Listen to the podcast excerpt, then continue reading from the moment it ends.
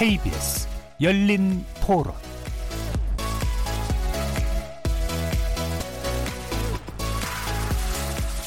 안녕하십니까. KBS 열린 토론 정준희입니다.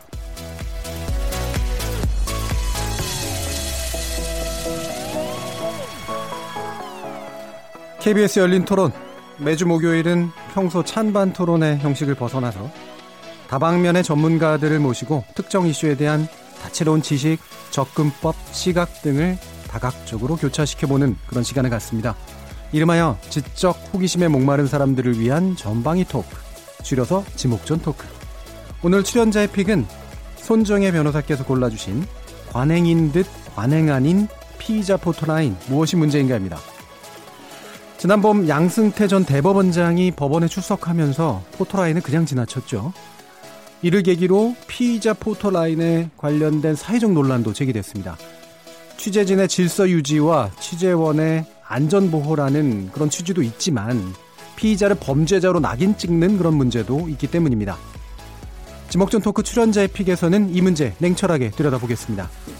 이어서 제작진의 픽은 여름 저녁과 잘 어울리는 주제 한번 골라봤습니다. 특별한 손님도 모셨는데요. 맥주 나를 위한 지식 플러스의 저자이신 서울신문 시면의 맥덕 기자와 함께 맥주 어디까지 마셔봤니? 라는 주제로 우리가 몰랐던 맥주의 세계를 깊이 있게 들여다보겠습니다. KBS 열린 토론은 여러분과 함께 만듭니다. 청취자분들도 지목전 토크 함께 하시면서 오늘 주제와 관련해 다양한 의견을 보내주시기 바랍니다. 토론에 참여하실 수 있는 방법 안내해 드릴 텐데요. 문자로 참여하실 분은 샵9730 누르시고 의견 남겨주시면 됩니다.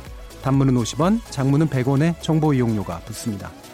KBS 모바일 콩, 트위터 계정 KBS 오픈을 통해서도 무료로 참여하실 수 있습니다. 청취자 여러분이 KBS 열린 토론의 주인공입니다. 청취자 여러분의 열띤 참여 부탁드리겠습니다. KBS 열린 토론 지금부터 출발하겠습니다. 살아 있습니다. 토론이 살아 있습니다. 살아있는 토론, KBS 열린 토론. 토론은 라디오가 진짜입니다. 진짜 토론, KBS 열린 토론.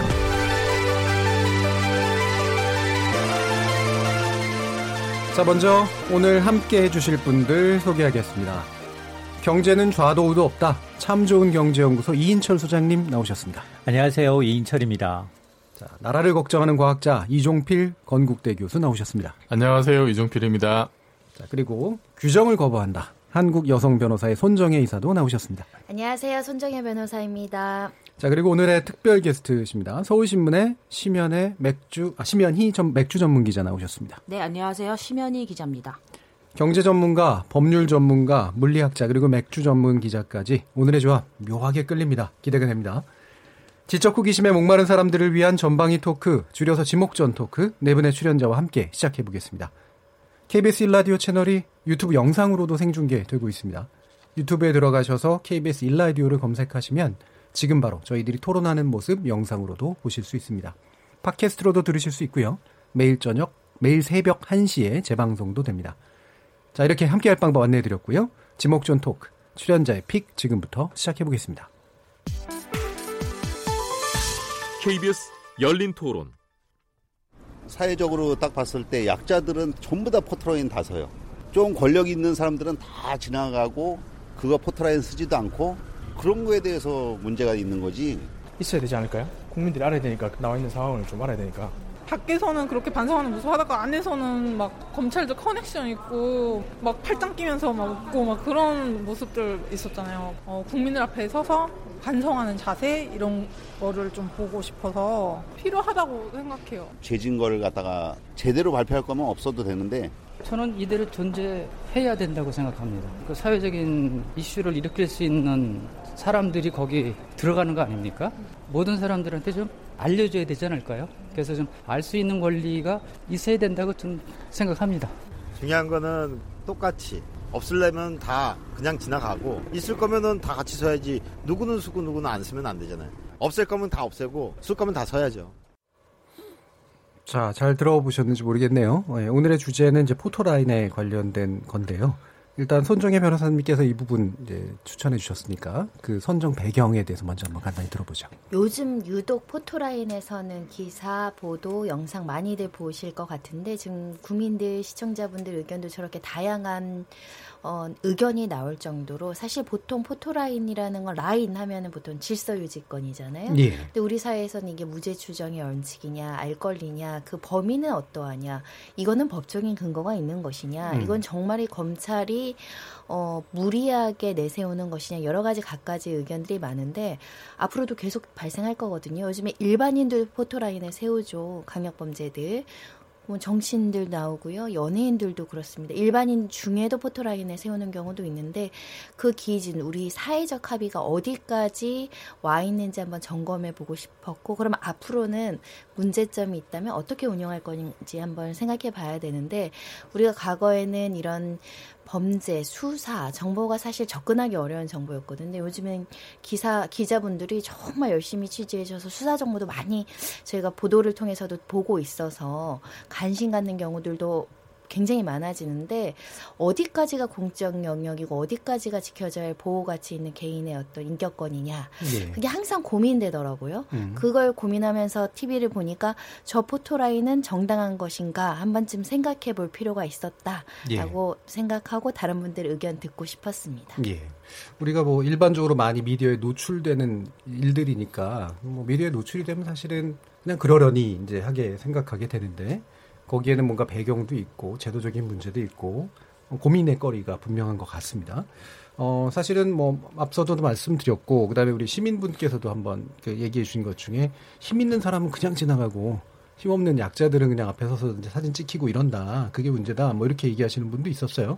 어, 그 말씀처럼 이제 양승태 전 대법원장이 이 포털라인을 이제 그냥 지나치면서 어 이게 지나칠 수 있었던 거야? 라는 이제 그런 생각을 또 들게 만들었던 예, 그런 계기도 있었는데 이종필 교수님 그 장면 보셨었나요? 네, 네. 예, 어떠셨어요? 아, 그, 좀, 그렇죠. 양승태 그 대법원장 같은 분은 어쨌든 수장이셨잖아요. 예. 법을 제일 잘 아시는 분인데, 물론 이제 법으로 강제된 건 아니지만 일단. 법을 잘 아셔서 그랬겠죠. 예. 네. 강제되지 않는다는 거 예, 아셔서 뭐 예. 그랬을 것 같은데, 그, 그분이 가장 어른이셨는데, 음. 좀, 어쨌든 계속 지켜졌던 관행 무시하는 것도 그렇고, 그리고 그 사건이 있고 나서 저는 또 이제 그 법원에서 여러 가지 반응들 있잖아요. 예. 아, 이게 인격, 인, 인권 침해고, 음. 무죄 추정의 원칙을 무너뜨리는 처사고, 이번 기회에 없애야겠다. 음. 또 그것뿐만 아니라 이제 판사분들이 그 검찰 가서 조사를 받아 보니 검찰들이 수사할 때 인격 침해가 상당히 심하다 수사받을 예. 때 이제 와서 음. 이제 와서 자기들이 이렇게 수사를 받으니까 또 자기가 모셨던 수장이 이제 그런 좀 곤란한 처지에 놓이니까 예. 인격 운운하는 게 음. 어, 좀 가증스러운 면도 있고. 음. 그럼 지금까지는 그러면은 그거를 알고도 아예 모르고 재판을 하셨거나 음. 알면서 묵인을 했다는 이야기인데 그게 더 좀 화나더라고요, 저는. 그렇죠. 뭐 요런 일 말고도 이제 판사분들이 가만히 이제 법적 문제에 대해서 있다가 자신들의 그 이익에 관련된 문제가 나섰을 때 목소리를 내는 경우가 되게 많았어요. 그러니까요. 예. 그리고 지금 그 관련해서 지금 사법론에 이게 얼마나 이게 말도 안 되는 일입니까? 이걸로 음. 재판 거래를 하고 예. 대법원장까지 되시는 분이 음. 그런데 이거를 또 그 밑에 계신 또 판사분들은 계속 무마하고 지금 재판도 일부러 다 연기를 하고 있고 엊그제 나온 뉴스는 뭐 폰트가 뭐 어떠니 하면서까지 지금 예. 몇 시간째 재판을 연기하고 이게 국민들을 너무 우습게 아는 거 아니냐. 예. 우리나라 그 사법부 한 축을 담당하셨던 분들이 오히려 대한민국의 사법 체계를 너무 지금 우습게 아시는 거 아닌가. 예. 그래서 참 날도 더워지는데 계속 음. 짜증이 커지더라고요. 예, 그 짜증은 좀 이따 맥주 얘기로 네. 나누시기도 하고. 그럼 손정혜 변호사님께 이제 이 법적인 부분에 대한 또 간단한 해설도 부탁드려야 될 것 같네요. 이 포토란에 관련된 법적 기준들이 뭔지. 어, 법에 규정되어 있는 건 전무합니다. 예. 일단 검찰의 수사 공보 준칙이라는 게 있는데 준칙이란 건 그야말로 검찰 내부의 그냥 규정에 불과한 거지 법률적인 효과는 전혀 부여할 수 없는 겁니다. 음. 그래서 법률에 규정되지 않고 일단 검찰 준칙도 검찰청 내에서는 포토라인 설치를 금지하고 예외적으로는 피의자가 동의하면 촬영을 허용한다. 예. 근데 사실 이건 거의 사문화된 준칙이죠. 준칙대로 이루어지지 않죠. 피해자의 동의 절차를 구하는 경우가 거의 없- 없기 때문에 음. 법률적인 근거는 없다라고 음. 보시면 될 것 같고 그럼 이 부분에 대한 명확한 판례는 있냐 보통 이제 초상권을 침해받았다 뭐 위자료를 달라 뭐 이런 식의 어, 소송은 제기됐었는데 뭐 과거에 세월호 때 한 사건에서는 1심에서는 초상권 위반이다. 2심에서는 초상권 위반이 아니다. 음. 이렇게 이제 포토라인이라는 건 어찌됐든 공개된 장소이기 때문에 여러 가지 이유로 이제 기각한 사례가 있어서 명확히 정립되어 있지가 않습니다. 음. 포토라인이 정당하다, 합법하다, 어느 범위까지는 어, 허용된다가 판례로도 형성이 되어 있지 않고 법으로도 형성이 되지 않고 다만 일반인 피의자가 검찰에서 얼굴을 공개하고 겨, 기자분들 앞에 세웠던 사건의 선법 소원에서 그거는 위헌이다 그랬어요. 음. 그래서 신상공개 제도가 들어오면서 기준을 만든 거죠. 어느 예. 경우에 허용을 할 것인지 그거 이외에는 정말 자유 토론의 영역에 있고요. 저조차도 이렇게 생각하면 아 포토라인 문제인데 근데 이렇게 생각하면 필요하네. 음. 그래서 굉장히 어려운 생각보다 어려운 주제더라고요. 예.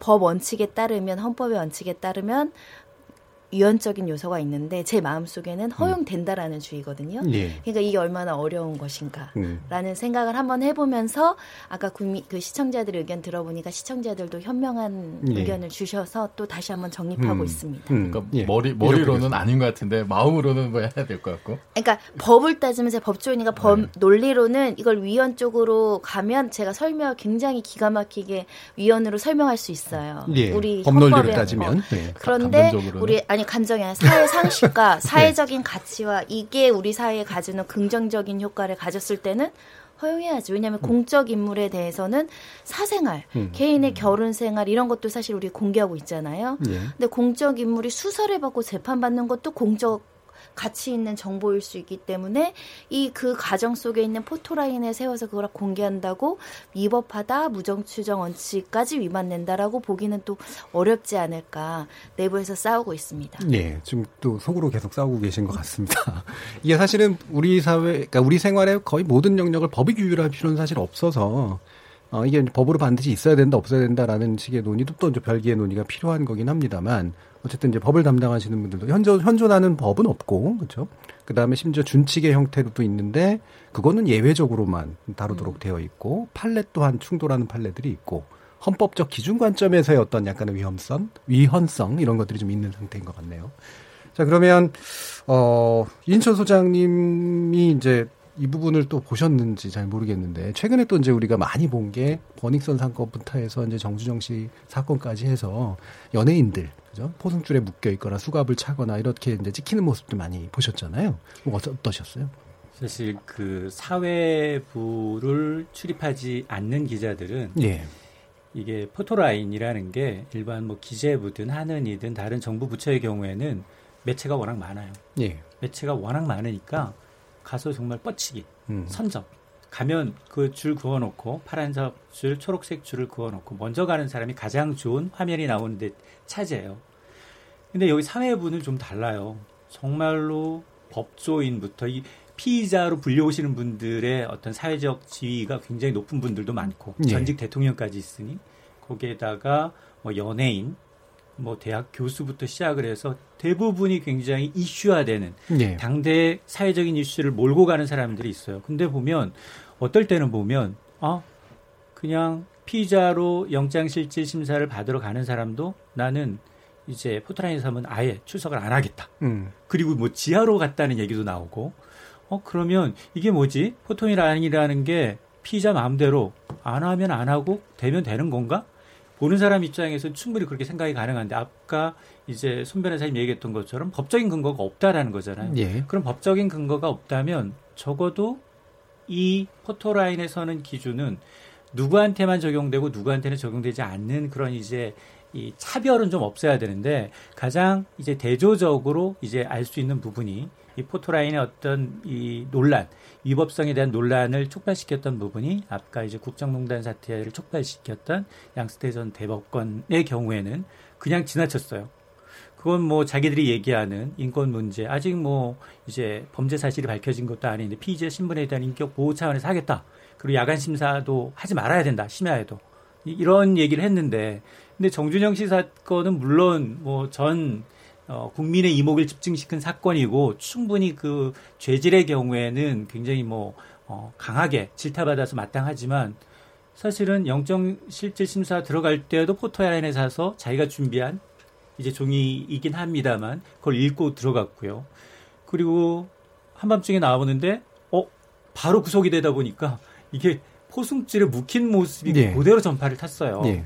근데 그때도 범죄가 확정된 건 아니잖아요. 음. 그럼 똑같은 기준이라면 이게 분명히 법원 식구는 제 식구 감싸기로 그냥 지나치고 법원 식구가 아닌 그리고 이제 뭐 경찰과의 뭐 유착 관계에 관련된 루머도 있었고 여러 가지 이제 의혹은 제기됐지만 아직 범죄 사실이 확정되지 않은 이제 굉장히 유명한 아이돌 출신의 연예인은 다 공개라고 예. 이 부분에 대해서는 충분히 비판 받을 만하고 이 기회에 정말 포토라인이라는 게 정말 이 사회적 지위에 따라서 아니면은 법조인이냐 아니냐에 따라서 이게 서고 안 서고의 문제는 분명히 좀 이, 낱낱이 좀 해- 해명할 필요 있어 보입니다. 예, 일단은 많이 노출되는 이제 공직자나 이제 뭐 법에 관련된 분들이나 이런 경우도 있지만 사실은 공인이라고 하기는 그런 하지만 공적인 인물은 또 맞는 연예인들이 이제 대표적으로 어 어떤 약자적인 측면들이 또 있는 것 같아요. 근데 동시에 또 이제 포승줄이라고 하는 거 이런 거 굉장히 좀 자극적이잖아요.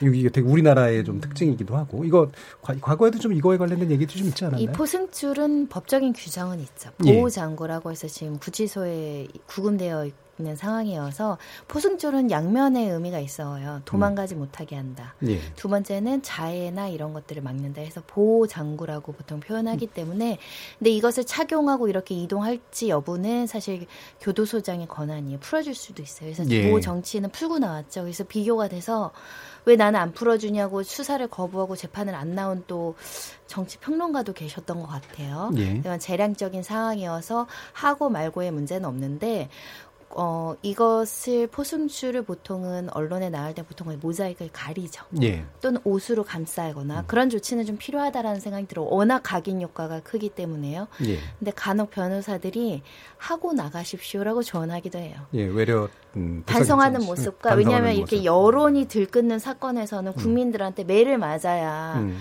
또 선처를 받을 수 있거든요. 예. 국민적인 공문이 계속 그 막 읽어지면 판사님도 선처를 못 해주죠. 음. 대중들한테 용서를 못 받으니까. 근데 이런 모습으로 대중들이 그래도 너 반성하고 있구나, 좀 힘들구나 이런 효과도 있어서 약간 양면적인 건데, 음. 근데 그 당사자가 이걸 원하지 않았을 땐 인권 침해적인 요소는 분명히 있을 수 있습니다. 굉장히 예. 이 자체를 묶여 있는 자체를 굉장히 수치감을 느낄 여지가 있거든요. 있죠. 예. 그리고 그게 또 문제가 되는 게 피의자로선 본인의 인격의 침해도 있지만 그 피의자의 가족, 음. 자식, 이 사람들까지도 아, 누군가의 아버지고 누군가의 아들이라면 그분들까지도 동네에서는 지탄을 받게 되거든요. 그러니까 이제 정말로 같은 잣대라면 아니 법조인은 인권이 있고 나머지 사람은 인권이 없다? 이게 아니라 같은 잣대로 똑같은 이제 잣대를 들이대야 된다는 거죠. 그러니까 이게 이제 직권이니까 이제 그죠, 교도소장의. 낙인 효과인데 확실히 그 부분은 부정적인 효과예요. 예. 근데 보통 우리 사회 사람들이 자신이 어떤 권리를 주장할 수 있다라는 거 알지만 어, 불이익을 받을까봐 참아요. 저 이거 풀어주세요. 재판 못 나가요. 음. 이럴 수 있어요. 나 저 도망가지 않아요. 저뭐 뭐 부적절한 행동하지 않아요. 라고 풀어달라고 요청하고 통과될 수도 있는데 보통의 일반 서민들은 혹여라도 불이익을 받을까봐 자신의 법적인 권리로서 주장할 수 있어도 하지 않죠. 근데 이제 시청자분들도 화를 내는 부분이 그런데 우리 사회 권력자 조금 힘이 있을 것 같은 분들은 또 그걸 권리 주장을 해서 풀고 나오죠. 예. 그게 이제 불평등하다라는 치매적인 요소는 분명히 일리 있다라고 말씀드릴 수 있을 것 같아요. 그 예, 손 변호사님 그 말씀하실 때 그 어떤 경우에는 이제 보석줄 하고 나가면 이제 여론의 문매를 맞고 반성하는 모습 보이니까 재판에서 유리할 수도 있다 이렇게 말씀하셨는데 그거는 어 포승줄로 뭐 포토라인에 서고 이게 화면에 나가는 것이 일종의 처벌 효과가 있다는 얘기잖아요, 사실은. 어, 그쵸. 그게 낙인 효과고, 네. 어, 어떻게 보면 그러면은- 대중들에게 네. 그러니까 법률에 정하지 않은 음. 임의적으로 사실은 미디어를 통해서 아, 이게 음. 한번 더 가중 처벌하는 게 아니냐라는 비판이 나올 수도 있는 부분일 것 같은데. 그러니까 응부적 효과는 맞는데 이것이 제2의 뭐 처벌까지는 아니죠. 그래서 이중 처벌의 문제는 발생하지 않지만 낙인 효과로서 그 사람이 범죄자라는 걸 너무나 공표하는 효과는 있을 수 있죠. 네. 그 부분에 대해서는 문제점의 반대 논리로 지적하는 건 맞을 수 있어요. 그래서 그것을 굳고 부인하고 말씀하신 그런 이 보호장구의 필요성까지 현저히 낮은 사람을 내보내는 것은 적절치 않다. 그래서 인권을 보호하면서 보호장구를 하게 되어 있기 때문에 그 재량 범위 내에서 정말 나는 이거는 필요 없다라고 주장하면 사실 안 하는 게 원칙이죠. 예. 예. 자, 이렇게 이제 그 포승줄 문제까지도 포함해서 결국은 이렇게 이제 그 사진으로 노출되고 영상으로 노출되는 것이 가지는 사회 형벌적인 측면이나 낙인 효과라는 거 이런 것들에 대한 우려들이 이제 많이 나서고 있는 거긴 한데요. 어, 이게 결국은 이제 이런 포토 라인 자체가 어떻게 해서 만들어지게 된 거지? 그러면? 라는 이제 궁금증이 당연들이 나서실 것 같아요. 어, 우리 오늘 특별 게스트시긴 하지만 또 기자시기도 하잖아요. 이거 언론인들에 의해서 만들어진 거로 알고 있는데 어떻게 뭐 알고 계시나요? 아, 제가 오늘 이 지목전 토크 주제를 받고 예. 선배들한테 취재를 했어요. 왜냐면 어. 이게 25년 무려 25년 전 일이어서 제가 그때 꼬꼬마 시절이기 때문에 기, 당시 기억이 아예 없어서 음. 취재를 했는데 혹시 그 이인철 소장님은 그 93년 1993년 대선이 기억나시나요? 14대 대선. 어, 그럼요. 92년 대선. 네. 네. 92년 2년이 돼서 92년. 네. 네. 92년. 예. 네. 꼬꼬마셨습니다. 옛날 사람들. 아, 아까 저는 그 대학생이어서 투표권이 있었던 분들 몇분 네. 계십니다. 아, 예. 투표권까 투표권까지. 네. 아까 그, 그 스튜디오 들어오기 전에 이인철 소장님께서 눈이 안 보인다고 하셔가지고 그래서 제가 여쭤봤어요. 눈이 안 보니까 무슨 장님 같아요. 루안이 오셨다고 해서 분명히 기억이 나실 것 같아요. 제가 이제 여쭤봤는데 어쨌든 이제 시간은 이제 무려 25년, 26년 전으로 이제 거슬러 올라가서 이제 당시 이제 대선 후보가 민자당의 이제 김영삼, 그다음 민주당의 김대중, 그다음에 이제 통일국민당의 정주영 전 현대그룹 회장 이렇게 삼자 구도로 이제 형성이 됐는데 뭐 민자당이 이제 잘 아시다시피 그 1990년에 3당 합당을 통해서 이제 탄생한 당이잖아요. 그래서 이 민자당 관계자들이 이제 부산의 초원 복국집에서 만나서 이제 대선 후보 대선 필승 전략을 이제 짜게 됩니다. 그래서 이 자리에서 이제 그 유명한 우리가 남이가라는 말이 나오는데 이게 민자당 사람들이 이제 대선에 이기려면 노골적으로 이제 지역 감정을 부추겨야 된다. 뭐 이런 전략을 짜거든요. 근데 이제 통일 한국당 관계자들이 이 식당에 이제 모- 녹음기를 몰래 설치해 놓은 거예요. 그래서 그 이 녹음기를 통해서 이 전략 전략이 세상에 이제 알려졌고 그래서 정주영 회장이 전 회장이 선거법 위반 혐의로 이제 검찰에 이제 소환 소환이 되죠. 예. 근데 이제 유력한 대권 후보에 뭐 재벌 회장이 검찰에 소환이 됐으니 뭐 취재 열기가 얼마나 뜨거웠겠어요. 무조건 이거는 뭐 일면 톱이죠. 헤드라인 예. 뉴스죠. 그래서 이제 현장이 아수라장이 됐다고 합니다. 그래서 정주영 전 회장이 심지어 이제 카메라에 부딪혀서 이마에 이제 피가 나는 사건까지 발생을 하게 돼서 마치 제가 생생히 기억나는 것처럼 지금 얘기를 하고 있는데 네, 아는 척은 안 하고 있어요. 그래서 이제 기자들끼리 모여서 우리 이제 더 이상 이렇게 하지 말자. 더 큰 사고가 날 수 있겠다. 그래서 이제 생긴 게 포토 라인이라고 합니다. 그래서 사실 뭐 취재 편의상 생겨났다고 봐야죠. 관행인데 아마 근데 매체가 지금은 당시보다 훨씬 더 많아 많기 때문에 포토 라인이 없었다면은 더 큰 사고가 생기지 예. 않았을까 또 생각도 해봅니다. 예, 이게 그래서 이제 언론사들이 바로 취재 과열되는 것 경쟁을 막기 위해서 그래서 어느 정도 질서를 잡기 위해서 자기들이 일종의 내규를 만든 거고 그게 이제 검찰이나 경찰이나 이런 쪽에 이제 공공기관에서 받아들여진 측면들이 있는 건데 그래서 제가 사실은 방송 영상 기자 연합회라든가 이런 데들이 이제 이런 인격권 초상권 문제를 같이 논의하면서 보도 준칙 이런 걸 세우는데 같이 이제 작업을 한 적이 있는데 사실은 그 취재 그 영상 취재 기자분들은 이 포토라인은 굉장히 중요한 성과로 얘기하세요. 음, 자기들이 자율적으로 잘해서 결국은 이런 질서를 잡게 됐다. 특히나 요즘 같이 말씀하신 것처럼 매체가 많은 시대에는 이게 굉장히 중요하다. 이렇게 얘기를 하시는데 그러니까 언론들의 입장에서 보면은 이게 어느 정도는 필요하고 자랑스러운 일 중에 하나인 셈이거든요. 자, 근데 여러분들이 보시기에 이게 이제 현재 논란이 되는 건 그래서 뭐 감정의 충돌도 있으시고 생각의 충돌도 있으시고 어떻게들 이, 이 순기능과 역기능을 보시면서 어떤 입장들을 가지고 계시나요? 저는 예, 손 충돌을 변호사님. 정의하고 긍정적인 효과를 먼저 말씀드리자면 긍정적인. 사실 포토라인이 가지는 우리 사회에서 가장 큰 긍정적인 측면은 어, 검찰 수사를 사실 수사의 밀행성 때문에 수사 안의 내용을 우리가 볼 수가 없죠. 그래서 국민들이 알 권리는 있지만 어떻게 되고 있냐, 무슨 일이냐, 도대체 그런데 그런 부분에 있어 최소한 국민들의 알 권리를 제공할 수 있다. 그리고 국민들한테 사과하거나 적어도 송구한 모습을 대중들한테 한 번쯤 보여줄 수 있는 기회가 될 수 있다. 그리고 그걸로 인해서 강력한 수사의 정보를 갖고 있는 검찰을 견제할 수 있다. 이렇게 포토라인에 세워지는 사건은 대대적으로 구- 대국민의 지- 그 이목이 집중되는 사건이기 때문에 이것에 있어서 국민들이 더 철저하고 공정하고 객관적으로 이 사건을 수사해달라는 요청으로 쳐다보거든요. 그 포토라인에 산, 선 피의자만 보는 게 아닙니다. 그 안에 검찰청을 같이 보면서 이만큼 국민적인 관심사가 있는 사건이다. 제대로 수사합시다. 예. 우리는 관심을 갖고 있습니다. 압박 효과. 이런 부분들을 이야기할 수 있는 것이고 그리고 포토라인은 기본적으로 질서 유지권이어서 만약에 이게 없다. 음. 그러면 그렇다고 기자분들이 치지 않으시겠습니까? 요즘에 출두하는 것부터 차를 타고 어디로 신호등 받고 동선까지 다 나오는 시대거든요. 그런 면에 있어서는 알려진 분들, 국민적 관심사가 있을 수밖에 없는 사건 어떤 식으로든 국민들은 알고자 할 것이고 취재 경쟁이 벌어질 수밖에 없고 적어도 중요 습관에는 국민들이 질서 있게 그 모습을 볼 수 있는 권리가 있다. 예. 그런 측면에서는 도움이 되고 예방적 효과라고 하는데 우리 공직에 계신 분들이나 사회적으로 저명하신 분들이나 어찌됐든 이 포토라인에 설 수 있는 분들은 조심할 수 있겠죠. 내가 만약에 어떤 부정부패 비리나 문제의 사건에 영향이 있었을 때는 이런 포토라인을 통해서 정말 많은 카, 카메라 앞에서 죄송합니다. 뭐 수사 잘 받겠습니다. 정도 이야기라고 하더라도 얼마나 이게 압박적인 효과가 있겠어요. 그런 면에 있어서는 범죄 예방 기능도 일부 있을 수 있다라고 생각합니다. 예. 일단 긍정적인 기능 쪽으로 마음을 정리를 하신 것 같습니다. 근데 부정적인 쪽 뭐 생각이 있으신 분 없어요? 어, 교수님. 이정필 교수. 저는 저는 둘 중에 한 선택을 하면은 긍정적인 것 같아요. 야. 왜냐하면은 어 그러니까 이게 지금 만들어지게 된 취지가 표면적으로는 이렇게 언론 기자들의 신사협정이긴 한데 예.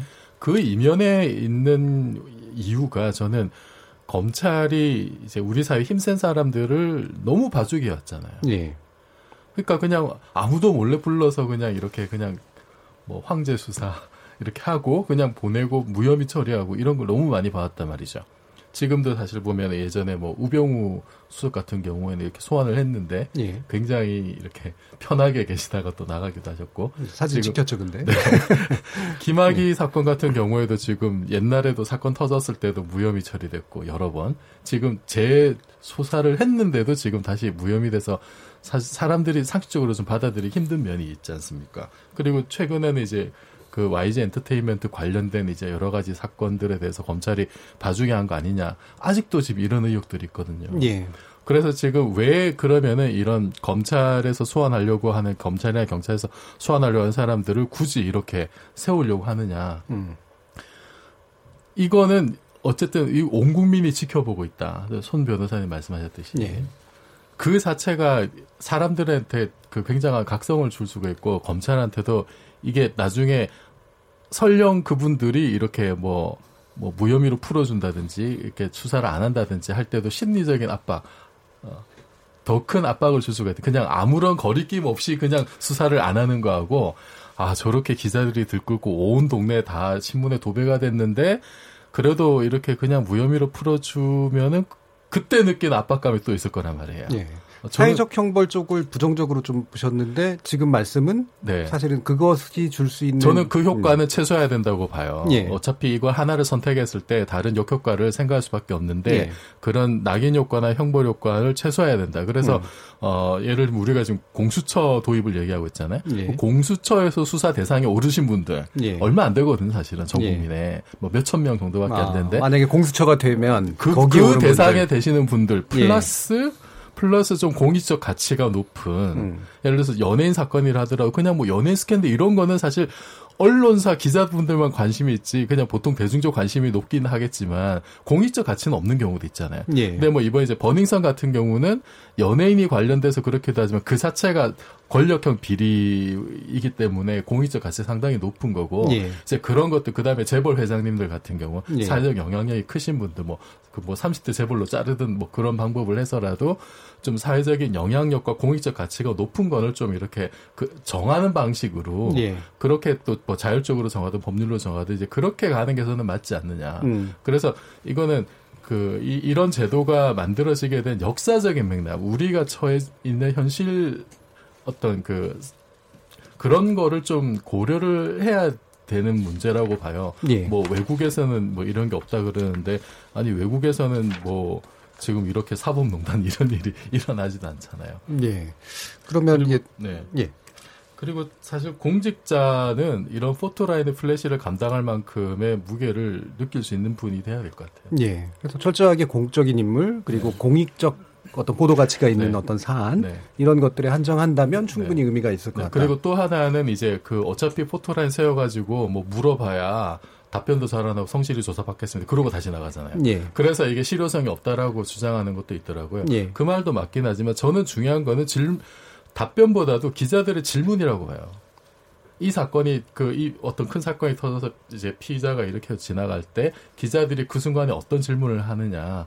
어, 뭐 예를 들면은 어, 다스는 누구 겁니까? 이런 게 정말로 핵심을 찌르는 질문들이잖아요. 예. 그래서 저는 피의자가 어떤 답변을 하느냐도 중요하지만은 그 사건을 취재하는 기자들이 언론이 이제 어떤 식으로 질문을 하느냐도 저는 굉장히 중요하다. 그 공개된 음. 자리에서. 근데 그 부분도 사실 약간 이상한 면이 있어요. 그러니까 사실 포토라인이라는 것 자체는 얼굴을 노출을 해서 이제 찍도록 만들어주는 정도의 의미인데 이게 기자회견이 아니란 말이에요. 네네네. 근데 기자회견처럼 활용되는 면도 사실은 좀 있거든요. 그런 면도 예. 있죠. 네. 음. 그리고 이게 이제 무죄, 무죄 추정의 원칙을 어긴다라고 얘기를 한, 하는 경우도 이제 그런 말도 있는데 사실 무죄 추정의 원칙을 가장 엄격하게 지켜야 될 곳은 수사기관인 것 같거든요.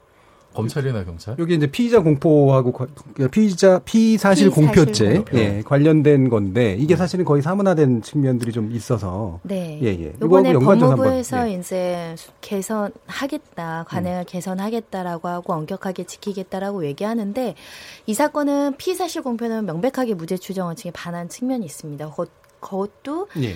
일방적으로 정보를 독점하는 수사기관이 반박을 방하지 않고 일방적으로 수사 정보를 내세우는 거기 때문에 피의자 입장이 굉장히 불리해지고 여론이 불리해질 수 있어서 그 범위와 공표할 수 있는 범위는 명확하게 규정을 하고 그걸 벗어났을 때는 그 문제 제기를 해야 되는데 그걸 벗어나도 수사는 또 검찰이 하다 보니까 지금까지는 거의 사문화되어 있었죠. 예. 그건 무죄 추정의 원칙에 반하는데 이것과는 또 본질이 다르죠. 예. 왜냐하면 이 포토라인이라는 거는 수사 정보가 흘러나오는 게 아니고 아니니까요. 오히려 사실은 피의자가 본인을 방어하는 모습도 저는 보고 싶어요. 예. 여기에 서서 간혹 그런 분들이 있었죠. 나는 억울하다. 음. 진실은 밝혀질 것이다. 음. 정치 검찰이 같은 경우가 예, 정, 예, 정치 검찰이 뭐 이렇게 뭐, 또, 뭐 이렇게 얘기하는 건데 이게 조금 더 자유롭게 본인이 질문에 있어서 아 그런 사실 전혀 없고 자신의 또 방어를 국민들한테 설득할 수 있는 설득 기능도 가질 수 있는데 지금까지는 그렇게 용감하게 자신감 있게 설명할 수 있는 분들은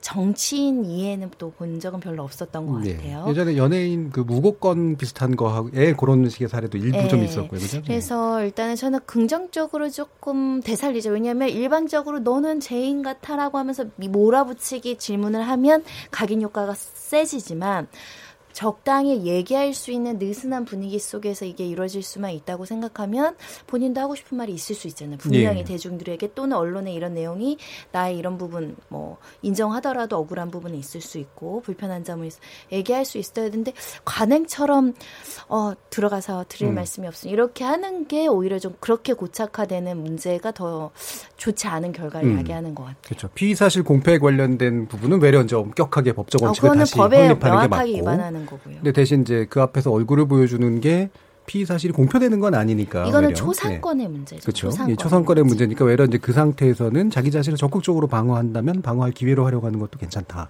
이런 입장이시네요. 자, 그러면 그 제가 한 가지 또 뭐 질문을 여러분들께 드릴게. 이게 이거는 이제 이렇잖아요. 이렇게 포털 라인이라고 우리가 흔히 생각하면은 그냥 라인만 거놓은 거라고 보는데 사실은 그 박스 같은 걸 마련해 놓고 거기에 반드시 서도록 하는 그런 식의 관행이 있습니다. 근데 이게 제가 보기에는 이게 그냥 라인만 해서 질서 유지를만 해놓고 적어도 취재할 수 있는 정도만 보장해주면 되는데 반드시 거기 서가지고 답변하게 하고 뭐 하고 하는 방식으로까지 가는 것은 만약에 허용한다고 해도 좀 문제가 있지 않을까 이렇게 생각할 수도 있을 것 같은데. 그거는 선택권을 주면 좋 겠다는 생각이 예. 들어요. 그게 말, 말씀드린 것처럼 강제권이었기 때문에 그렇죠. 양스태 전 대법원장이 싹 지나갈 수가 지나갔죠. 있죠. 그래서 예. 본인이 원해서 질문을 받겠고 조금이라도 국민들한테 설명할 의사가 있다. 음. 그럼 거기 쓰는 것이고 아니더라도 우리가 그걸 과도하게 비난할 이유가 있는 것인가에 대해서 한번 생각해 볼 필요가 있고 그런 조치가 없으면 기자분들이 집 앞에서 기다리겠죠. 음. 예. 그래서 사실 피할 그렇죠. 수 예. 있어요. 피할 예. 수 있는 본인에 대한 자유를 허용한다라면 그 또한 어떻게 보면 언론 취재에 과열된 경쟁을 또 방지할 수 있다. 예. 음. 사실 기자분들은 한마디라도 받아야 되잖아요. 그죠? 그런 펴- 측면에서는 질서 유지권의 일환을 수- 일수 있죠. 자, 우리 기, 현직 기자분의 얘기를 들어보죠. 어쨌든 사회부로 가면 안 기자님. 되겠다는 생각을 고생길이 이제 예. 열리겠다는 네. 뭐 어떻게 되든 그 사실 근데 그 제가 이제 수습 때 그 성환정 사건을 취재를 한 적이 있었어요. 물론 음. 이제 막내 수습 기자니까 선배들이 시키는 대로 했지만 거기서 뭐 뻗치기도 해보고 했는데 성환정 씨 노- 뇌물 공여 사건. 예, 공연 예. 사건. 예. 그때 이제 홍, 홍준표 전 예. 이제 자한당 대표가 이제 출두하는 사건이 있어가지고 사실 기자들이 거기 가는 거는 그냥 기자니까 현장에 없을 수 없을 수가 없잖아요. 이제 일단 일을 하러 가는데 그 대답을 거의 안 해요. 피의자 음. 피의자들은 거의 대답을 하지 않고 뭐 대답하는 정도도 뭐 수사에 성실히 임하겠습니다. 뭐 하기 때문에 실질적으로 거기를 가서 음. 뭐 기사가 더 완성도가 높아지고 깊이 있는 네, 정보로 좀 못하죠, 그런. 거는 예. 음. 전혀 없고 거기 가서 이제 스케치 기사를 써와라 데스크가 시키면 이제 음. 그거에 좀 의미가 더 있죠 그 음. 현장에서 입장에서는 근데 저는 오늘 이제 인권이 더 중요하다는 입장을 갖고 왔는데 예. 여기 패널들의 말씀 들으니까 완벽히 지금 설득이 완벽히 돼가지고 안 되겠네요. 왜냐면 이게 이제 사법권에 대한 불신도 아직 우리나라는 있고 예. 그다음에 사회적인 지도층에 대한 불신도 있어서 선진 국가는 달리 예. 이런 어떤 여론 여론에 앞서서 먼저 이렇게 음. 인권이 더 중요하다고 하는 거는 음. 좀그 어쨌든 법은 사회적인 합의잖아요. 그러니까 예. 국민의 뜻인데 그런 취지에서도 예. 포토라인 없어지면 안 되겠다는 생각이 좀 갑자기 예. 듭니다. 예. 신문 예, 기자하고 인천 소장님. 방송 기자하고 차이예요. 예. 피의자가 포토라인에서 아무 얘기도 안 해요. 죄송합니다. 뭐 성실히 음. 조사받겠습니다. 그 그림이 방송사는 필요해요. 방송은 필요하죠. 그러니까 신문사도 사실 사진 기자는 필요합니다. 한번 정도 한 컷 정도가 예. 필요한데 근데 이게 보통 보면 이제 방송사 리포트가 길어지면 시리즈물로 두세 개 이상 나가잖아요. 그리고 한 건이 한 1분 30초 정도 되는데 그게 너무 짧아지면 계속 같은 장면을 반복했었어요. 예. 그리고 아무 얘기도 안 하고 그냥 지나가고 거기 뭐 포토라인에 서면서 발자국까지 찍어놔요, 사실. 예. 그래서 거기까지 딱 서게 해요. 왜냐하면 워낙에 언론사가 많고 요즘에는 나홀로 이 카메라를 갖고 다니시는 분들도 많기 때문에 누가 언론사인지 잘 확인도 잘 안, 불가능해요. 그러다 보니까 거기 이제 카메라 기자들끼리의 약속이에요. 불문의 약속. 그래서 거기다가 이제 딱 세우고 그리고 난 다음 찍고 그걸 또 송출하고 그 현장에서 리포트를 하는 거거든요. 그래서 사실 만약 그게 없어지면 포토라인이 없어지면 어떤 일이 발생할까? 아마 정재영 전 명예장이 뭐 이렇게 이마 찢어지는 정도의 사건 이상의 건이 나올 수도 있어요. 그래서 아마 지금도 아까 이제 정경과 이제 권력의 유착이 굉장히 견제하는 하나의 역할을 크게 일목, 어, 일일목을 담당해 왔는데 이게 공공성, 공익성이 오히려 더 크다라는 거 누구나도 다 인정을 하고 있고 그리고 이 사회적 이 이슈가 있는 사건에 대해서 이제 시청자들이나 일본 사람들은 화면이나 신문 지상을 통해서 확인을 해야 되는데 이게 없으면 확인이 불가능한 거예요. 예. 그러니까 분명히 개연성 이제 있어는 보이는데 아까 얘기한 것처럼 그러면 이 개인들의 인권에 관한 문제 앞서서 뭐 신상 정보의 경우에도 법제화했잖아요. 이거는 일단 뭐 방송 이제 이 카메라 기자들끼리의 이제 무언의 약속이 있긴 하지만 어쨌든 신상 공개도 철저하게 원칙에 따라서 공개하게끔 돼 있는데 이것도 만에 하나 국민의 알 권리, 뭐 개인의 어떤 이 인격권 사이에 접점을 찾기는 좀 어려운 문제인 건 맞지만 그래도 최소한의 피의자의 인격을 좀 어, 침해를 최소화하는 방안 굉장히 좀 규정을 좀 세분화하거나 명문화할 필요는 좀 있어 보인다는 생각은 듭니다. 예, 알겠습니다. 뭐 이 관련해서 더 얘기 나눌 것들도 있긴 합니다만 뭐 대충 토론을 여기까지 좀 진행할까 하는데요. 뭐 저는 근본적으로 언론이 사실은 선정주의적인 보도 태도를 버리고 예, 심층적인 보도를 하기 위해서 이 어떤 수단을 활용한다면 뭐 충분히 의미가 있을 수 있으나 이게 스스로의 선정성을 방어하기 위한 어떤 논리라면 그거에 근본적인 문제가 있지 않을까 싶습니다. 자 그러면 지금부터 이 토크가 진행되는 동안 청취자분들께서 의견 보내주신 내용 한번 들어보도록 하겠습니다. 정의진 문자 캐스터. 네, 안녕하십니까. 문자 캐스터 정의진입니다. 관행인 듯 관행 아닌 피의자 포토라인, 무엇이 문제인가라는 주제로 청취자 여러분이 보내주신 문자 소개해드리겠습니다. 네, 먼저 콩 아이디 9880님. 무한도전 출연하셨던 손정혜 변호사님 반갑습니다. 열린 토론에서도 어쩜 말을 그리 차분하게 잘하시는지 잘 듣고 있습니다 해주셨고요. 콩 아이디 7305님. 포토라인은 없애야 합니다. 무죄 추정의 원칙에 위배될 뿐 아니라 죄가 확정되기도 전에 방송과 신문에 얼굴이 공개되고 보도되고 있는데 죄를 지었다면 법정에서 판결을 받아야 하지 언론이 판결할 건 아니라고 봅니다. 콩 아이디 키77님. 포토라인으로 인한 인권 침해 문제는 분명 문제의식을 가져야 하는 것이 맞다고 봅니다. 하지만 국민의 알 권리, 그리고 국민이 공권력을 지켜보고 있다는 것을 알려줄 필요도 분명 있다고 봅니다. 현재 불거지는 포토라인으로 인한 문제는 개선을 해야지 포토라인을 없애자는 것은 맞지 않다고 봅니다. 라고 보내주셨네요. 네, KBS 열린 토론. 지금 방송을 듣고 계신 청취자 모두가 시민 농객입니다. 문자는 샵 9730번으로 참여하실 수 있고요. 단문은 50원, 장문은 100원의 정보 이용료가 붙습니다. KBS 콩, 트위터 계정 KBS 오픈을 통해서도 무료로 참여하실 수 있습니다. 청취자 여러분들의 날카로운 시선과 의견 기다립니다. 지금까지 문자캐스터 정의진이었습니다. 예, 청취자들의 직접 참여로 이루어지는 KBS 열린 토론, 청취자들의 의견 한번 받아봤습니다. 피의자의 인권 보호, 그다음에 취재의 자유 보장, 그리고 국민의 알 권리 대행 등등 서로 다른 논리가 충돌하고 있는 피의자 포털라인 문제에 대해서 지목전 토크 출연자의 픽에서 함께 고민해 봤습니다. 여러분께서는 KBS 열린 토론과 함께하고 계십니다.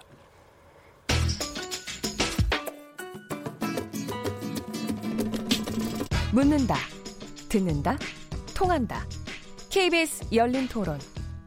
듣고 계신 청취자 여러분, 감사드립니다. 들으면서 답답한 부분은 없으신가요? 궁금한 점은요? 그렇다면 함께 토론에 참여하시죠. 유료 문자 9730을 이용하시면 됩니다. 단문은 50원, 장문은 100원의 정보 이용료가 있습니다. 스마트폰 어플리케이션 KBS 모바일 콩을 통해서도 무료로 참여하실 수 있습니다. KBS 열린 토론은 언제나 열려 있습니다.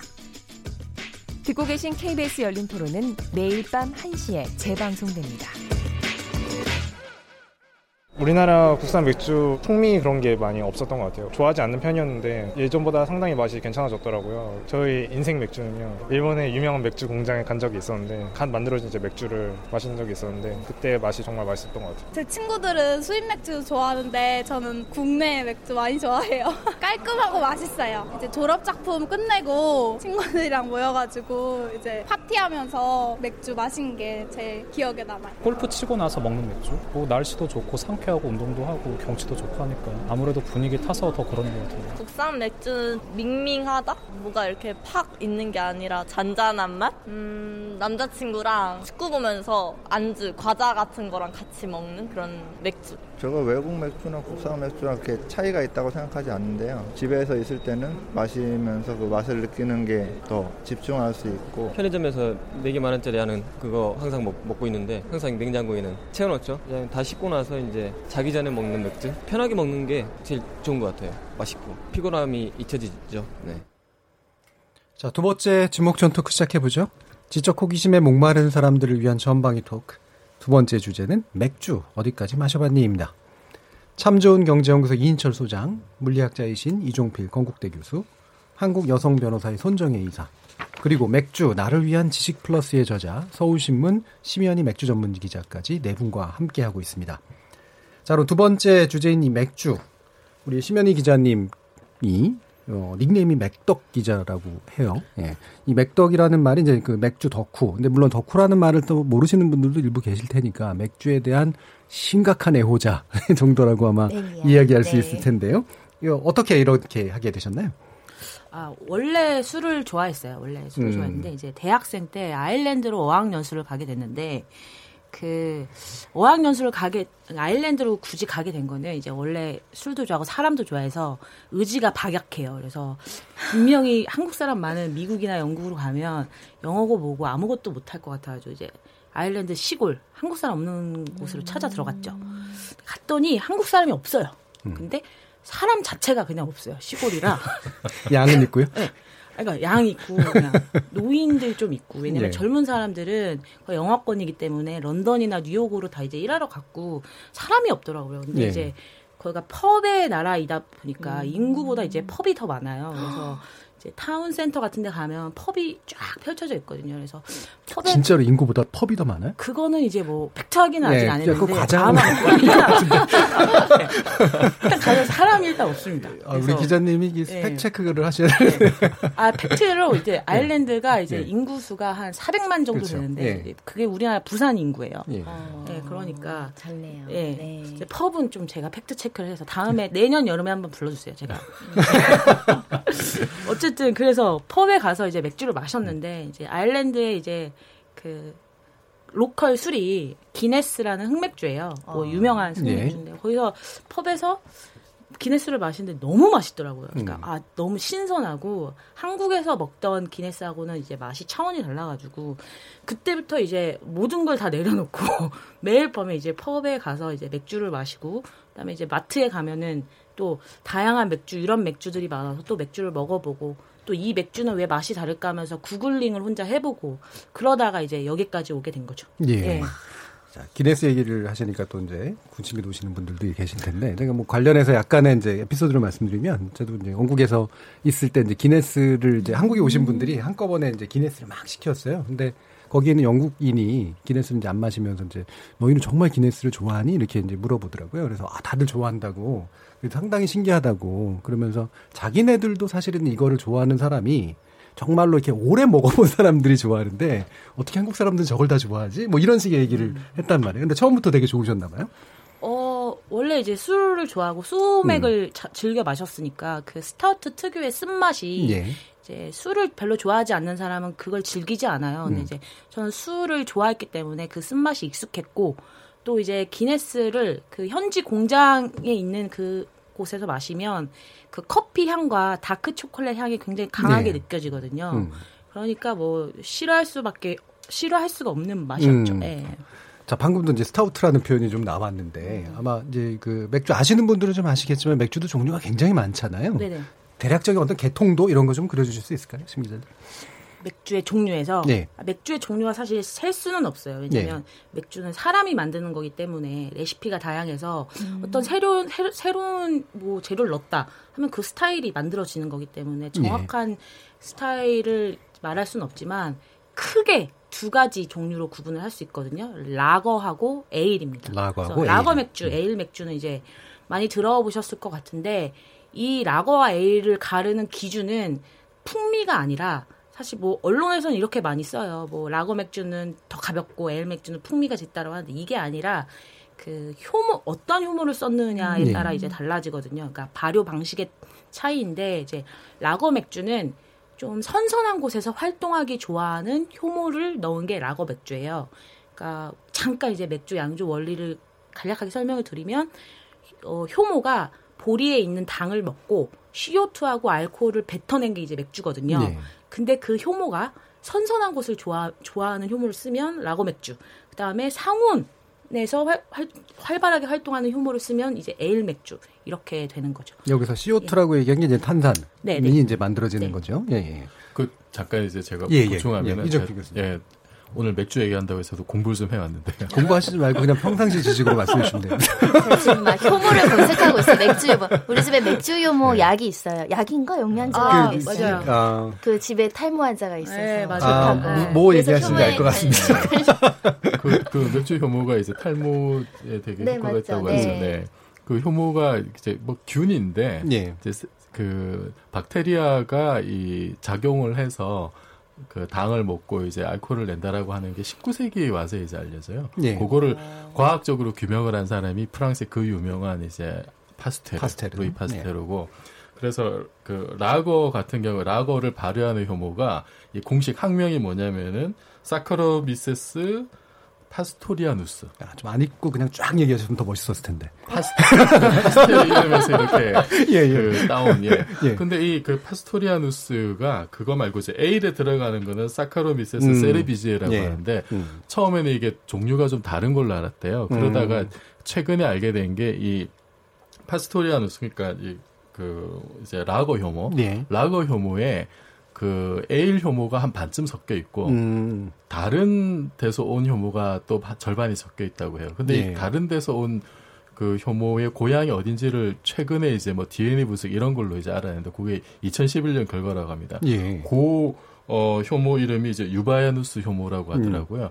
요 고향이 어디냐면은 그 남미 끝에 파타고니아 지역이래요. 어, 남미 쪽. 네, 원래 음. 출신이 음. 그쪽 서늘한 지역이어서 고게 음. 라거 효모에 섞여 있대요. 예. 그래서 얘는 라거 효모는 이제 낮은 온도에서도 음. 이제 발효가 좀 잘 되는 거죠. 음. 원래는 이제 이런 화학 작용은 온도가 좀 높아야 네. 잘 되는데 그래서 처음에는 이제 에일 맥주, 음. 어, 에일 효모가 좀 높은 많았고. 온도에서 네. 발효되는 그걸 하다가 이제 라거 효모를 써가지고 낮은 온도에서도 이렇게 발효를 하게 됐다. 예. 그래서 이제 라거 같은 경우는 보통 우리가 상식적으로 보면 좀 더 맑고 그다음 좀 더 투명하고 그다음에 약간. 청량감이 있고 그래서 우리나라 사람들이 좋아하는 목넘김 이런 쪽이고 에일은 약간 불투명하면서 좀 더 이제 상온에 가깝게 마시고 뭐 이런 식의 이제 차이들이 좀 있잖아요. 그래서 에일 에일 효모가 이렇게 에스테르라고 하는 그런 성분도 이렇게 낸대요. 음. 예. 그 라거 효모보다도. 예. 근데 에스테르라고 하는 성분이 이제 뭐 과일 향이라든지 꽃향이 음. 그런 풍미를 이렇게 굉장히 풍성하게 하는 예. 그런 성분이 이제 많다고 합니다. 예. 그래서 상대적으로 풍미가 좋다라고 또 알려지는 측면도 있는 거고. 그러면 이제 이렇게 스타일이 좀 나왔는데 일단 심 기자님은 네. 특별히 선호하시는 그런 맥주 종이 따로 있으세요?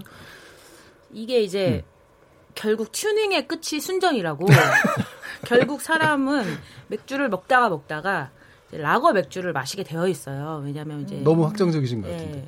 저는 단언합니다. 예. 맥주의 마지막 그 단계는 결국 라거 맥주예요. 그러니까 원처럼 다시 이제 돌아오는 거죠. 어, 왜 저- 그러냐면 제가 좀 더 오래 마셨는데 아직 전 에일인데. 아직 아직 지금 지금 아직 덜, 덜 마- 드시고 아, 예, 알겠습니다. 덜- 예. 좀 열심히 드셔야 앞으로 열심히 드셔야 될 것 같고 이게 그러니까 뭐 이건 이제 제 개인의 취향인데 술을 좋아하는 사람들은 술을 많이 마셔야 만족스럽잖아요. 그러니까 한 잔 두 잔만 마시고 끝나는 게 아니라 많이 마실 수 있는 술을 좋아하는데 그 많이 마시는 술에 마실 수 있는 술의 핵심이 이제 음용성이거든요.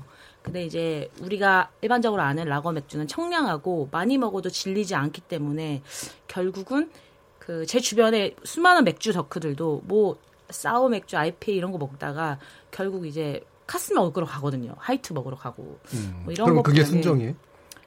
순정이라기보다는 왜 전 세계 대 대규모 맥주 회사들은 항상 카스나 하이트 같은 버드와이저 같은 가벼운 맥주를 만들까라는 걸 생각을 해보면 이건 역사적으로 그 이 라거 맥주가 이긴 거예요. 음. 왜냐면 질리지 않는 맥주가 가장 많이 팔린 팔리는 거죠. 음, 그러니까 물론 역, 역사로는 사실은 에일이 더 오래됐는데, 근데 네네. 결국은 어떤 맥주 시장의 어떤 경쟁에서 라거가 사실 이긴 거다. 라거가 음. 이긴 거죠. 예. 70% 생산량의 70%가 라고 계획. 어, 저는 동감해요. 음. 라거로 시작했다 뭐 밀맥주 진한. 것들 돌아갔다가 음. 결국 또 라거가. 근데 음. 그것도 계절마다 다른 거 아닌가요? 겨울에는 밀맥주로 가고 에일 종류로 가고 여름에는 라거 먹고. 어, 완전 좋은 지적이신데, 예. 맞아요. 그 계절에 또 어울리는 맥주가 있거든요. 그래서 그 외국에는 시즈널 맥주라고 해서 특정 계절에 그 생산되는 맥주가 있는데 대표적인 게 이제 미국의 뭐 펌킨 에일 같은 거예요. 한국어로 이제 하면은 호박, 맥주죠. 그러니까 미국에는 가을에 호박이 막 넘쳐나잖아요. 예. 길거리 보면 호박이 막 굴러다니고 호박을 맥주에 넣은 거예요. 쉽게 넣은 말해서. 거죠. 예. 그걸 그래 그래서 그걸 이제 할로윈 시즌에 먹는다고 해서 할로윈 맥주라고도 불리는데 가을에 밖에 나오지 않기 때문에 되게 의미가 있죠.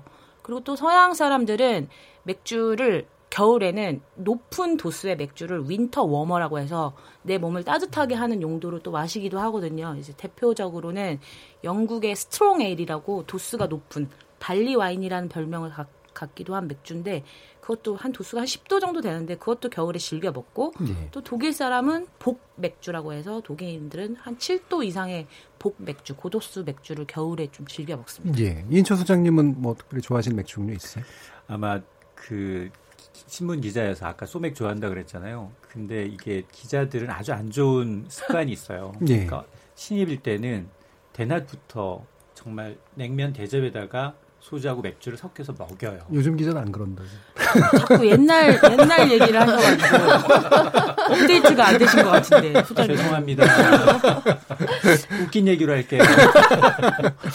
15년 전이었어요. 예. 정말로 야간에 요 근처에서 그 술을 먹다가 제가 방송 생방이 있는 걸 깜빡한 거예요. 근데 그랬어. 이제 전화 연결하기에는 거리가 너무 가깝고 그래서 사실 일라디오로 와서 한몇 년 전에 근데 하필이면 그날 앵커도 이제 펑크가 나고 다른 9시 뉴스를 진행하는 여자 앵커가 지금 와 있는 거예요. 근데 옆에서 얘기를 하는데 제가 술을 조금 먹었는데도 불구하고 저는 느낄 수 있어요. 혀가 잘 안 돌아가고 있어요. 발음이 음. 정확하지가 않아. 예, 그런 경험이 있어서 저는 별로 그다음부터는 술을 아 음. 정말 입에 대서는 안 되겠다. 음. 다른 사람이 모른다 하더라도 방송을 적어도 우리가 이제 신문 기자의 경우에는 글로 써내면 그 마감 시간만 맞추면 되거든요. 근데 우리는 뉴스 끝날 때까지 대- 긴장하고 있어야 돼요. 예. 그 리포트가 잘못됐는지 확인하고 피드백을 받아야 되니까. 근데 생방송 중에 그렇게 하고 나갔었는데 사람들은 모르는데 내가 죄책감이 드는 거예요. 음. 아, 나는 정말 저 음주 방송 한 게 굉장히 죄책감이 들어서 이게 좋아하지 않는데 그럼에도 불구하고 이제 해외 취재를 나가거나 그러면 이 조금 문화가 좀 다르다라는 건 굉장히 많이 체감을 했어요. 예. 예를 소장님 들자면 징계 시효 끝나서 편하게 말씀하셔도 됩니다. 네. 그 지금 그 일본 같은 경우에는 가네수공 맥주가 굉장히 많고 물론 대기업들이 장악하고 있는 그 맥주 시장도 크지만 거기는 일하고 난 다음 맥주를 음료수처럼 마셔요. 그러니까 성인이 되면 남녀노소가 그냥 음, 식사 끝나고는 무조건 마시는 타임이 있더라고요. 예. 근데 그게 그냥 저게 술인가? 술이 아닌가? 그냥 음료 정도로 느끼고 그다음에 유럽이나 아니면 이제 미국 같은 경우에는 안주 문화가 없어요. 예. 우리는 굉장히 막 치맥해서 맥주 같이 먹어야 되고 샐러드 같이 먹어야 되고 뭐가 있어야 되는데 쌈장을 같이 하면서 이제 뭐 돼지 수육이라 좀 있어야 되는데 그런 게 없이 그냥 맥주만 마시면 사람이랑 얘기하고 이런 게 대화여서 야 이게 술 마시는 맥주 마시는 방법이 나라마다 국가마다 굉장히 판이하게 좀 다르구나. 예. 근데 맛은 잘 모르겠어요. 뭐가 좋은 거고 뭐가 좋고 아까 얘기한 것처럼 에일이다 라거다를 구별할 수 있을 정도의 이제 입은 같지 않은 건 분명합니다. 네, 저도 그 펍에서 그래서 다른 친구들이 정말 안주를 안 먹길래 네. 제가 이제 한국에서 이제 사가지고 간 안주를 풀었거든요. 너무 좋아하면서 먹던데요. 없어서 문화 자체가 없는 거예요. 그렇죠. 예. 근데 제가 듣기로는 예, 이게. 이제 완전 식품이라고 여긴다는 거. 와인도 음. 맥주도. 그러니까 이 맥주 안에 아주 풍부한 탄수화물이 있으니까 왜 밥을 먹으면서 술을 먹느냐 이 자체가 완벽한 우리 에너지 공급원이 약간 그런 문화가 있다고 마- 들었는데 맞아요? 네, 완전 맞습니다. 네. 그 서- 맥주의 또 다른 별명이 마시는 빵이에요. 그래서 서- 그 외국의 그 수, 사실 수도원 오래된 수도원에서 맥주를 만드는 경우가 많거든요. 그때 이제 예전에는 사순절 기간에 이제 수도사들이 금식을 했는데 그 액체는 허용이 됐어요. 그래서 금식 기간에 수도사들이 실제로 식사 대신에 맥주를 만들어 먹었었기 때문에 서양에서는 음식과 함께하는 술보다는 빵 느낌. 그 네. Trappist 맥주. 네네. Trappist 맥주도 뭐 벨기에. 쪽에 그게 되게 네네. 많다고 그러더라고요. 네. 이게 또 이제 일설에 의하면 맥주 같은 게 특히 이제 음식이랑 잘 안 먹는 경우들도 많아요. 우리는 치맥으로 많이 먹지만 그래서 우리나라 그, 그 하이트 맥주나 이런 그 이렇게 라거 계열 맥주에 가벼운 맥주에는 좀 그런 음식들이 많고 약간 이제 좀 무거운 맥주들을 먹는 데는 되도록이면 안주로 잘안 먹는 경향도 있다. 뭐 이렇게 얘기도 하더라고요. 팩트 체크 하나만 예. 부탁드려도 돼요? 네. 제가 아는 선배가 이제 그 맥주를 만드는 회사의 직원이었어요. 네. 그러면서 이게 와라 자기네 회사 지하에 가면 공수한 생맥주가 있으니 먹어봐라 맛이 다르다라는 거예요. 실제로 D사예요. 예. 그러니까 그 말은 이제 신선할 때 마시는 맥주가 맛있다라는 뜻으로 들리는데 네. 이제 독일 속담에 맥주는 굴뚝 아래에서 먹는 맥주가 제일 맛있다 뭐 이런 말이 있거든요. 근데 실제로 맥주는 빨리 상하는 술이에요. 그래서 양조장에서 먹는 맥주가 가장 맛있는 것도 맞고 그다음에 맥주의 원료 중에 호흡이 들어가 호흡이 들어가는데 이제 쓴맛과 아로마를 담당하는 호흡이 들어가는데 이 호흡의 특성 자체가 변질이 굉장히 빨리 돼요. 그러니까 호흡을 따자마자 변해버려요. 그래서 홉을 가루로 내서 냉동을 시킬 정도로 이제 홉 성질 자체가 그냥 회라고 생각하면 돼요. 회. 회처럼 뜨자마자 그냥 바로. 변질되는 어. 그런 특성 때문에 맥주는 양조장에서 먹는 게 가장 맛있습니다. 저 질문은 신 기자님 집에 맥주는 현재 몇 캔 있나요? 그- 뭐 어떤 맥주가 있나요?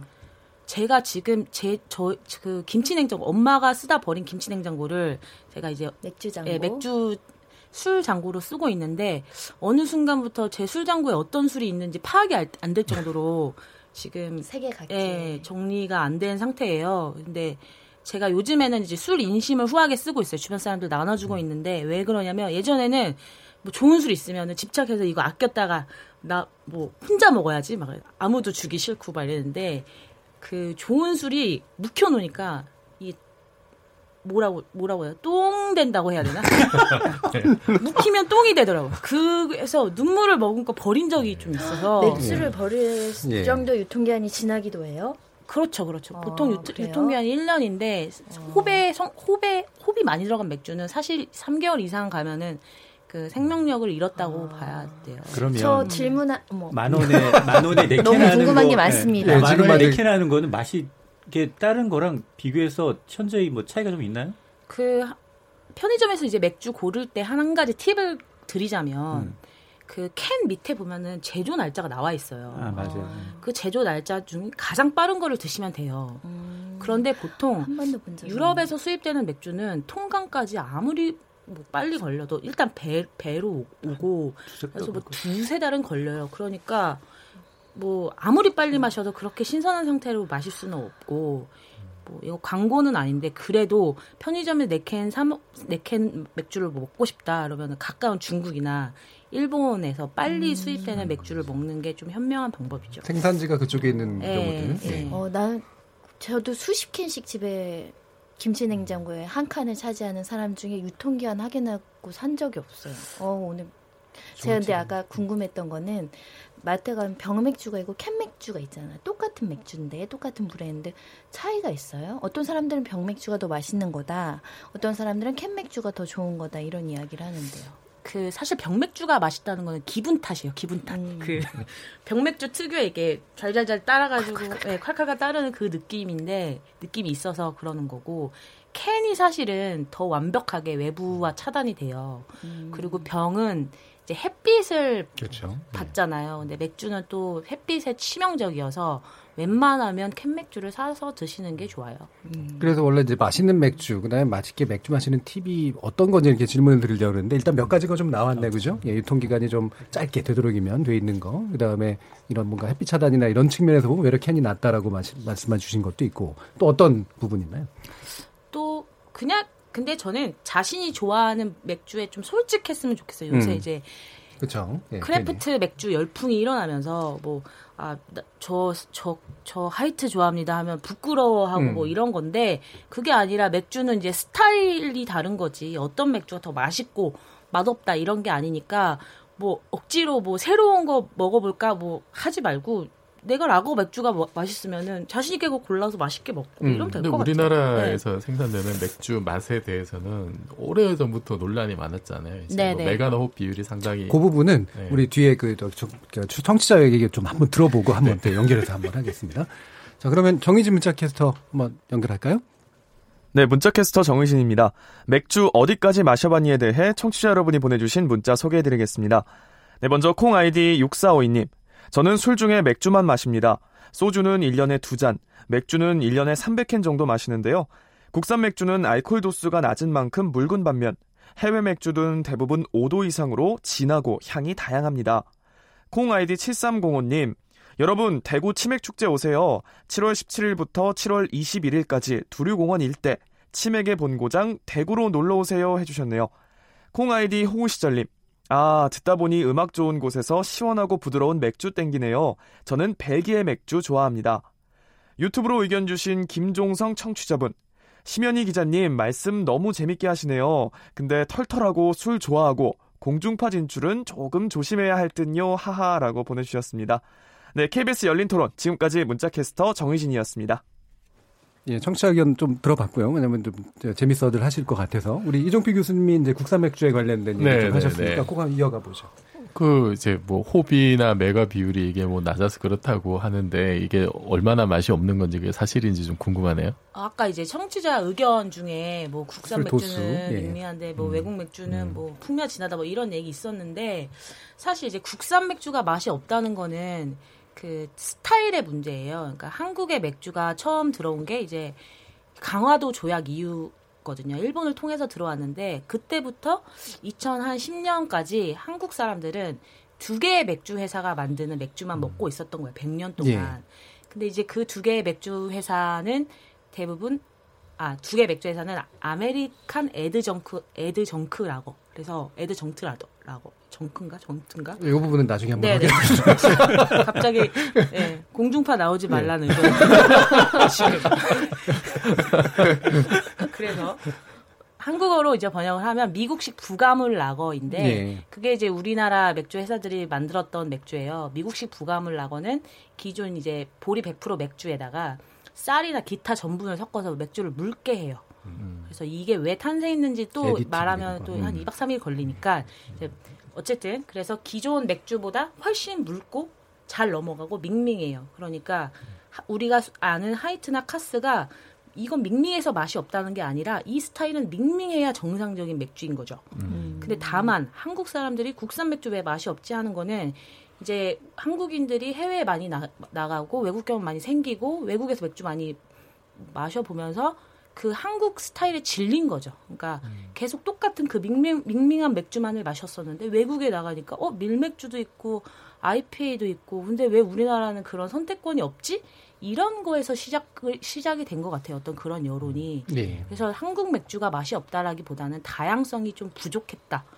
라고 보는 것이 맞죠. 근데 그렇죠. 이마저도 최근에 이제 craft 맥주 열풍이 일어나고 국내 이제 소규모 양, 양조장들이 한 120개 정도 되는데 최근 5년 동안 craft 맥주가 인기가 많아지면서 지금 차츰차츰 나아지고 있는 중입니다. 예. 그래서 결국 다 핵심은 이제 취향에 괜히 뭔가 이렇게 그 질을 붙이는 건 분명히 아닌 것 같고 좋아하는 맥주를 먹는 건데 문제 너무 다양성이 떨어졌었던 거 네. 이제 이게 좀 문제였겠죠.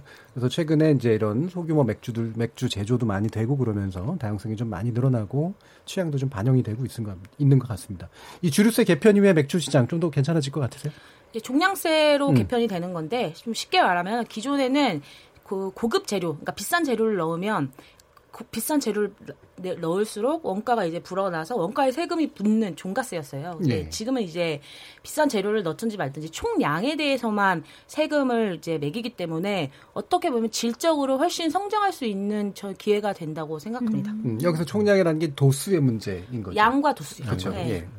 그래서 양과 도수가 이제 많을수록 더 높은 세금을 매기는 방식. 인천 소장님 뭐 그 부분 말씀 주실 것 같으세요? 그러니까 그 지금 보면 아마 이 종량세 개편 나오면서 이제 편의점에서 이제 만 원에 여덟 캔까지 나오고 있어요. 음. 이게 오르기 전에 내년부터 개편이 적용이 되거든요. 그러니까 지금까지는 정말로 이제 그 가격에 종가 이제 출고 가격에 매겨지던 세금이 일단 양이나 도수에 따라 매겨지면 일단 큰 변화는 우리나라 국산 맥주의 경우에는 마케팅비 들어가죠. 그러다 보니까 단가가 비싸요. 출고가 자체가. 네. 그런데 수입 맥주는 마케팅 비용이 그렇죠. 전혀 필요가 없죠. 그러다 보니까 네 캔, 여섯 캔의 꾸러미가 등장을 하는 건데 이제 역전이 됩니다.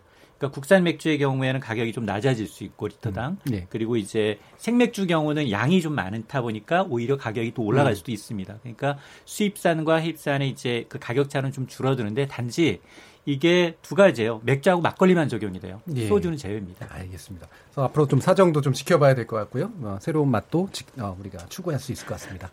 어, 오늘 어, 재밌는 주제로 모두 함께해 주신 네 분께 감사드립니다. 모두 수고하셨습니다. 자, 그리고 참여해주신 시민농객께도 감사드리고요. 저는 내일 저녁 7시 20분에 다시 찾아뵙겠습니다. 지금까지 KBS 열린 토론 정준이었습니다.